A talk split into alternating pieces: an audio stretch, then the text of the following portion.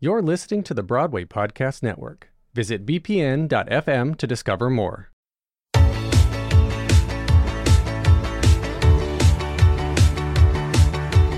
You're listening to Smashed from The Ensemblist, the only podcast that shows you Broadway from the inside out. I'm Mo Brady. And I'm Aaron Albano. Don't end up leaving early, 'cause I've been waiting for you all night long.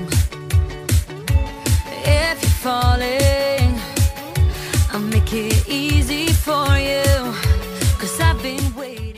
Welcome back, listeners, to our tongue-in-cheek recap of what is television's most detailed depiction of the theater industry. And yes, we're still talking about Smash, the N B C series that chronicled the creation of a Broadway musical and all the drama that ensued along the way. We've been going back, episode by episode, to see how the supposed love letter to Broadway has held up over the past decade. In each episode, we're looking to find the answers to these three questions. Did it represent Broadway then? Does it represent Broadway now? And is it any good? So let's dive in and talk about episode three of season two, The Dramaturg.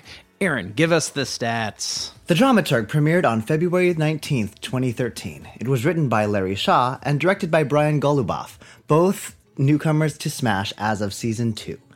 The viewership was three point two nine million viewers, which was one point one six million down from the previous episode two weeks prior. We saw new material from both our up-and-coming shows this episode.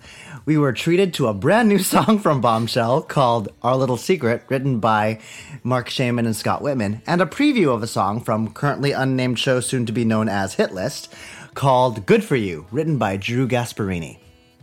The episode also featured Megan Hilty singing a cover of Robin's Dancing on My Own, as well as snippets of The Wiz's Soon As I Get Home, sung by Jennifer Hudson, and Catherine McPhee's mini rendition of They Just Keep Moving the Line.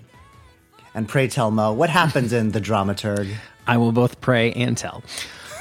Eileen demands that Tom and Julia meet with a dramaturg named Peter Gilman to make the quick fixes she thinks the show needs. Tom thinks Peter could be a shepherd for their play, but Julia is afraid dramaturgs are parasites, especially when he reads her for focusing on DiMaggio instead of putting sex appeal into Marilyn herself. Derek knows that new musicals take time to develop, but needs something now, something big. So he's burning the candle from three ends, staging a Bombshell number for potential producers, scheming with Veronica Moore to get his job back at The Wiz, and agreeing to meet Kyle and Jimmy about the plot that goes around their great songs. Ivy talks Smash's real-life casting director, Bernie Telsey, into letting her audition for a revival of Liaisons, but feels she has little chance of booking it up against real names like Jen Damiano and Jesse Mueller.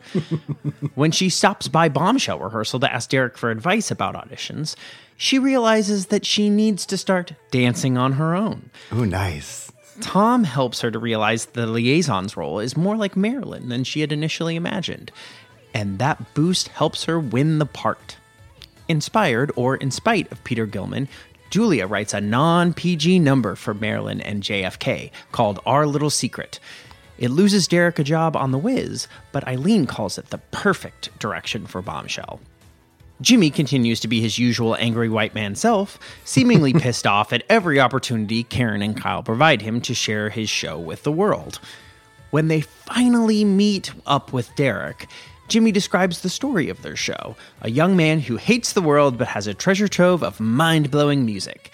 Stealing his songs to catapult her fame, a female fling gets addicted to the fame his music provides, and he lets her even though his love with her will destroy him. So but subtle. Derek is intrigued enough to pound beers with the creative team of this new musical, and they begin their work on the show together. Judy was boring. Hello. Then Judy discovered Chumba Casino dot com. It's my little escape. Now Judy's the life of the party. Oh, baby, mama's bringing home the bacon. Whoa, take it easy, Judy. The Chumba life is for everybody. So go to Chumba Casino dot com and play over one hundred casino-style games. Join today and play for free for your chance to redeem some serious prizes. Chumba Casino dot com. No purchase necessary. Void where prohibited by law. eighteen plus terms and conditions apply. See website for details. Hello, it is Ryan, and we could all use an extra bright spot in our day, couldn't we? Just to make up for things like sitting in traffic, doing the dishes, counting your steps, you know, all the mundane stuff. That is why I'm such a big fan of Chumba Casino. Chumba Casino has all your favorite social casino-style games that you can play for free anytime, anywhere with daily bonuses. That should brighten your day a little. Actually, a lot. So sign up now at chumba casino dot com. That's chumba casino dot com. No purchase necessary. V G W Group. Void where prohibited by law. See terms and conditions. eighteen plus.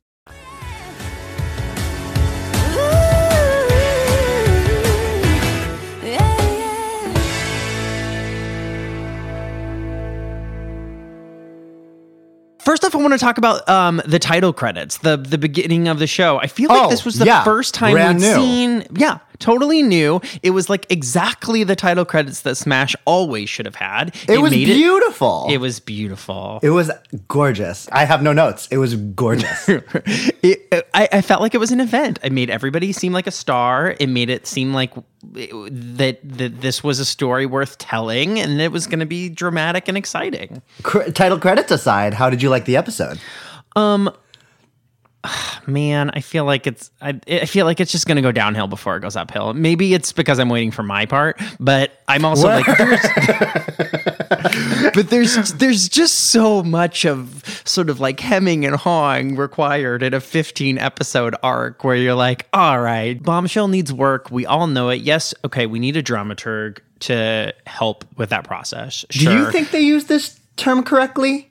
Is Peter in the show what we'd colloquially understand as a dramaturg?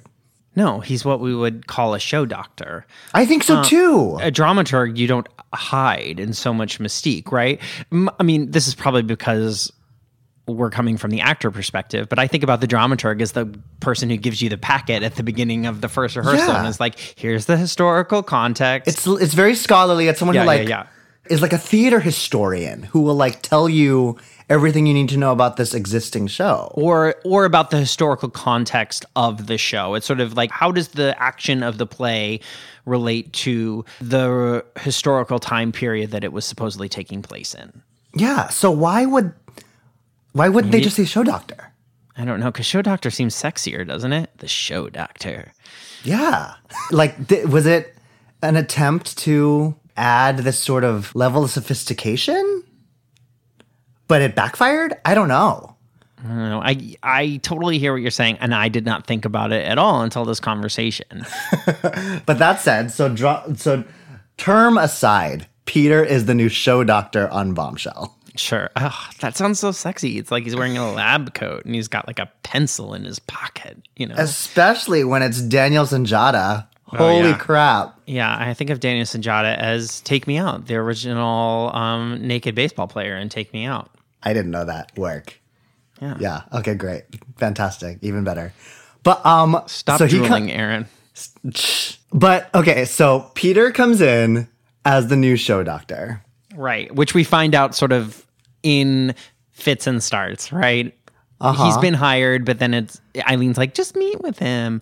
Oh, yeah, he did see the show four times. Oh, he's already it's so, like, on staff. Unnecessarily sneaky. Where I'm like, hey, we know there's reviews. Like, she knows the problem with the show from the public's perspective is the book. Yeah, no one's questioning if the book wasn't good. The question is, can Julia do it on her own, or does she need help or a kick in the pants to m- make it happen, right?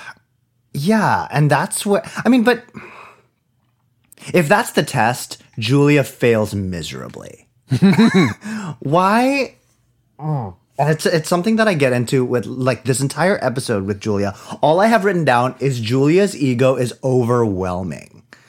Like, this whole issue where she's like, I don't want a show doctor. People are going to think that the show's in trouble. People are going to think that I lost it. People are going to think that we can't do it on our own. People are already saying that, Julia. Yeah. You have it on, you have receipts. People are already saying that. And if you want Bombshell to reach its fullest potential, wouldn't you at least entertain the idea that you might need help? Right. Does Julia think that the show is good as is? Does she think it's great? Clearly she does. And it's not, it's not. But, but and, and that's where it's revealing of Julia's sort of mindset, Because whenever she and Peter get into it, her definitions of why it's good is that, well, they stood up at the end. Oh, well, they cried when Marilyn died. Her entire gauge on quality is based on audience response. Right. It's because even this far into the process, they haven't settled on a strong point of view for their interpretation of a show about Marilyn Monroe. Yeah. Right. They don't believe, they don't believe that their show is good because they believe their show's good. They believe their show is good because people like it. And because it's based on a great idea. And Peter says that when they're in Peter's apartment and, and drinking fancy coffee, right? Mm-hmm. She puts him on the spot and says, what's one thing you like? And he says, I think the subject matter is good. Yeah. Maybe she's used to having a more hands-on director. I mean, Derek's a pretty bad director, you know, in terms of like rehearsal room behavior, but mm-hmm. he also doesn't seem to be coming at Bombshell with like a strong point of view himself. Maybe she's used to on Heaven on Earth and Two for the Road. I don't know. What, what's the what other? What was that what's, called? It was like what, two F by C, three F by whatever it's called. Three F by whatever. Yes, continue. Maybe those musicals had like a stronger director who had a stronger vision. And so she was getting kind of guided more by someone else. Yeah. No one's steering the ship. No one's steering the ship, but that's what's... Because the show began with them. The show began with them. And the them meaning Tom and Julia. Mm-hmm. And again, assuming that their rise to power in this version of Broadway is well-founded, at some point, they were doing very good work. And arguably, this is still very good work, but... Well, it's, they, it's, they're, they're alluded, there are illusions that Heaven on Earth is a lark, right? That their first musical, whose name we can't remember, uh-huh. is a good first musical, but not great. That Heaven on Earth is a hit, but isn't necessarily a deep show, right? And then here in Bombshell, they're trying to create a more meaty piece about Marilyn Monroe. Huh. Maybe they're just oh, not I, very good at depth. So Bombshell is an, is their attempt at a deviation from what they normally do? I think the Bombshell is an attempt to create more serious, in-depth theater than Heaven on Earth. Fascinating. Okay, so that changes things.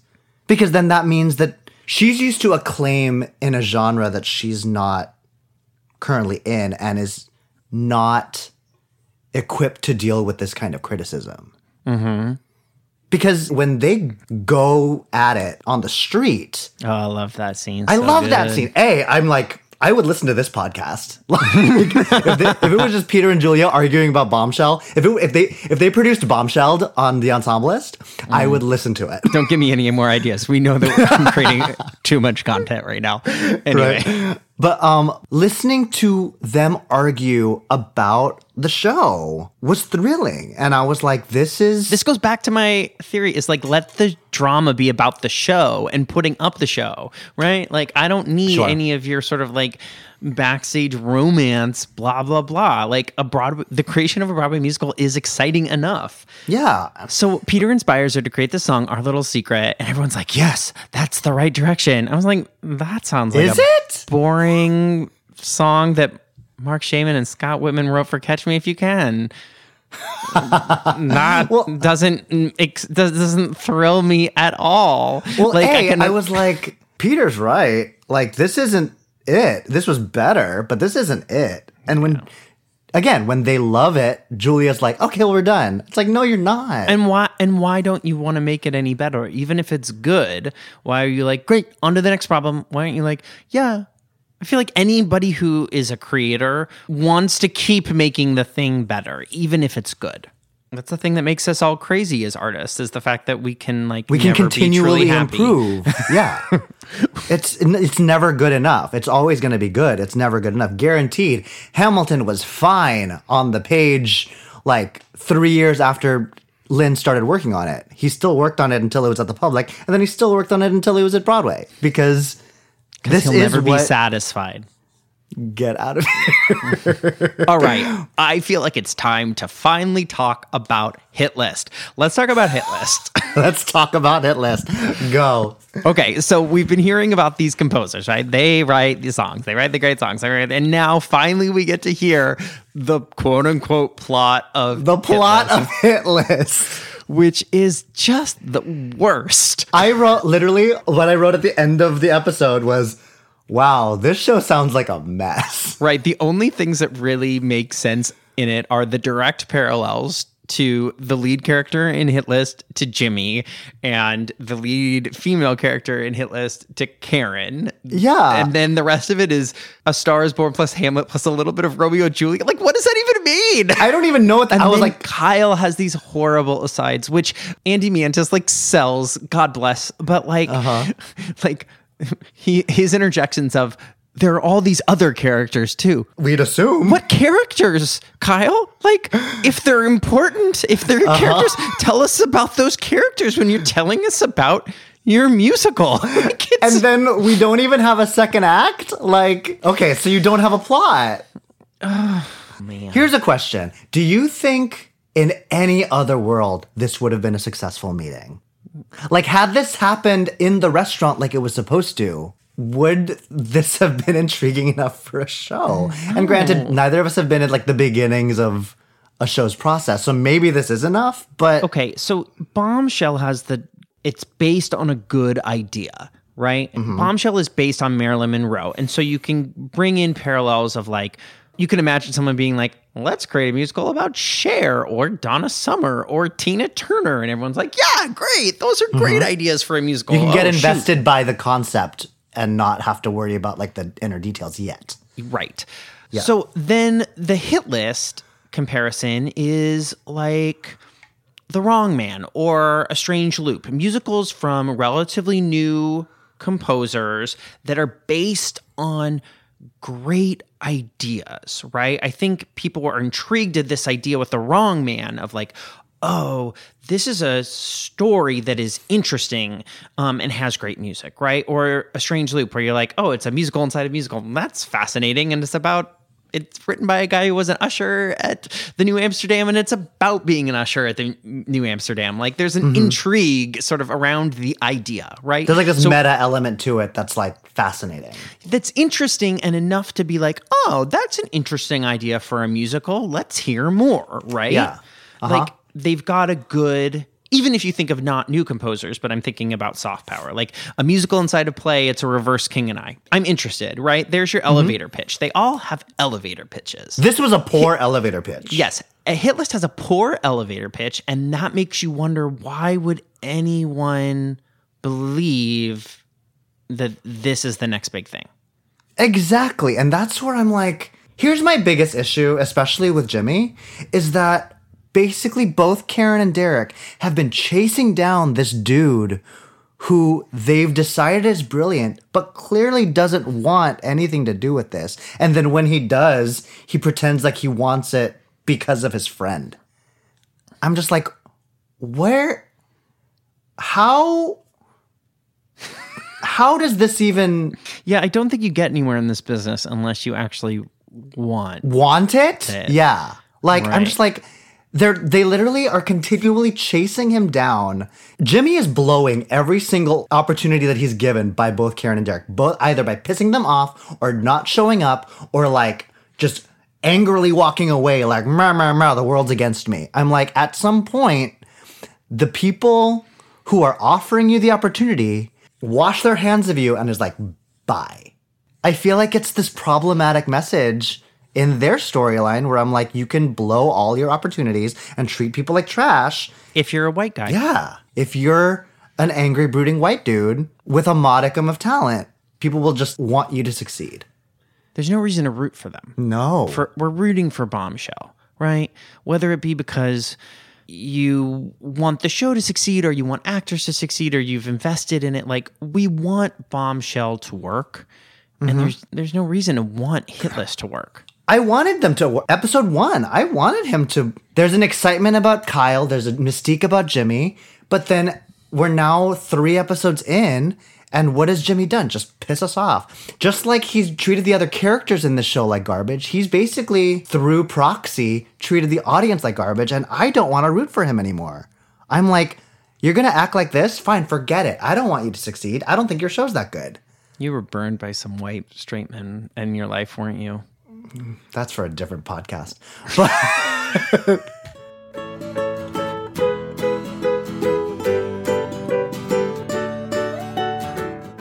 To keep up to date with next week's recap, be sure to watch Season two, Episode four of Smash, entitled The Song. Which song? I guess I we're going to find out. We're going right. to find out. You can find Smash episodes either on the N B C app or at N B C dot com. The Ensemblist was produced today by me, Aaron Albano. And me, Mo Brady. There are two great ways you can be helping The Ensemblist right now. One is by leaving us a rating and review on Apple Podcasts. And the second is by becoming a Patreon member, which you can do at patreon.com slash The Ensemblist. You can subscribe to The Ensemblist on Apple Podcasts, follow us on Spotify, or listen to all of our episodes on B P N dot F M. And they're all on one place. Yeah, you can. Oh, yeah. We have our own feed on Broadway Podcast Network now. You can look for Smashed. Look, Aaron, you're all grown up. Yes. You're a real I've boy. Made it. Um, and you can follow us on Instagram because, like, let's say you you weren't following us on a podcast platform. We, we share all our episodes there, and you'd be like, oh, great, new Smashed episode. There they are. There they are. Perfect. All right, thanks for listening, guys. Until next time.